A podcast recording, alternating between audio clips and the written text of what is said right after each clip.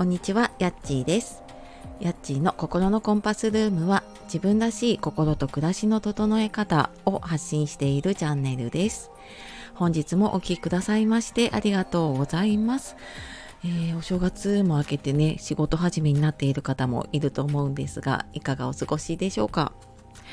昨日ちょっと私もこの年末年始のねお休み明けで久しぶりに配信をさせていただいたんですけれどもあのたくさんの方ねお聞きいただいてコメントいただいた方本当にありがとうございます、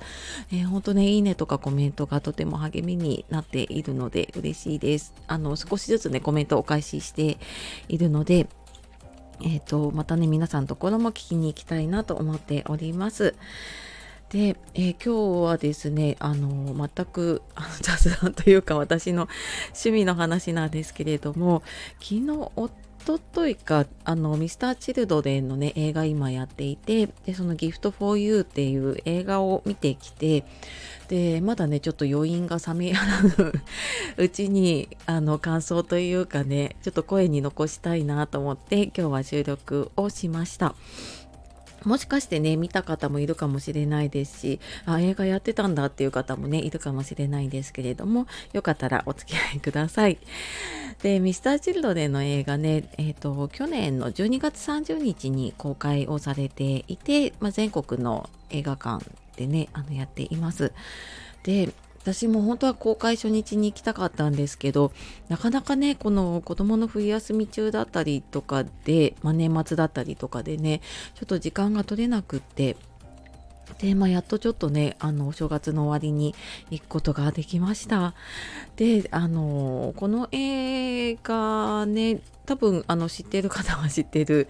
映画っていう感じだと思うんですけれども、まあ、今年ねデビュー30周年迎えたミスターチルドレンと、まあ、そのミスターチルドレンの音楽と共に生きてきたファンをつなぐような映画なんですね。であのそのドキュメンタリー30周年のねライブやったのでそのドキュメンタリーも入っていたりあとはそのえっとファンにねインタビューをした映像も合わせて流れていてでそのインタビューっていうのがあなたの人生の中でミスター・チルドレンはどんな音を鳴らしていますか？っていうのをもとに募集したエピソードでねあのファンへの取材であのこんなエピソードこんな時にねミスターチルドレンの音楽に出会いましたとかあのいろんなねインタビューの映像と合わせてそのライブの映像が出てくるっていう、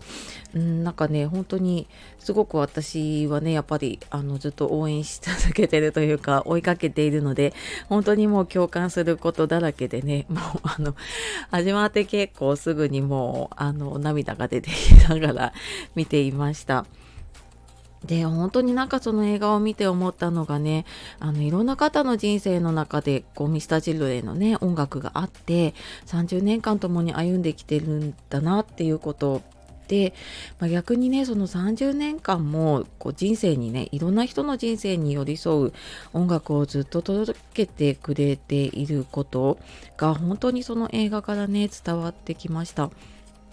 でまあそれはこうなんかファンだけじゃなくてそのスタッフだったりとかね関わる方だったりとか、まあ、そういう方ね全ての方に、うんと、大切にし続けてね本当に音楽を届け続けてるんだなっていうのがすごくね伝わってきた映画でしたね。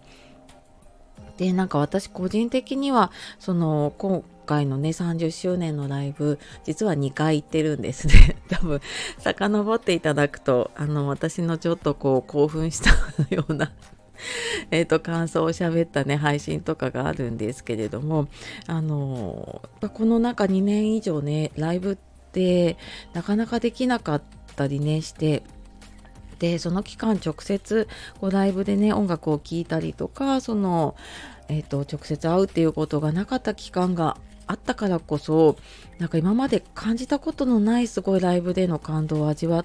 たんですね。こうちょっとなんか忘れかけていた、こうなんかそのファンだけ、ファンだけというかね、ミスターチルドレンを聴きたいと思って集まっている人のいる空間の中で、もうその大好きな音楽を聴けるっていう、なんかその感覚を思い出したし、で、まあ、まだねちょっとその時は声の出せないライブだったけれどもでもなんかその声は出なくてもこの拍手だったりとかですごくなんかこうファンもねライブを心待ちにしていたのもわかるしでなんかそれもねあの逆にその Mr.Children のメンバーも一緒だったんだなっていうのが、まあ、音楽だったりとかねその MC の言葉からも伝わってくるライブでしたね。もうなんか思い出すだけでちょっと胸が熱くなってくるんですけど、なんかその、まあ今までもそうだったんだけど、今回特にね、そのミスターチルドレンのメンバー同士がこう演奏しながら結構顔を見合わせてこう笑顔になっている場面が多いなって感じたりとか、なんか本当に楽しんでね、音楽届けてくれてるんだなっていうのが伝わってきて、ああなんか私も好きなことやっていこうとか、うんなんかそうやってね何かメッセージ伝えていこうっていうなんかそんなねあのエネルギーもたくさんもらったね映画でした。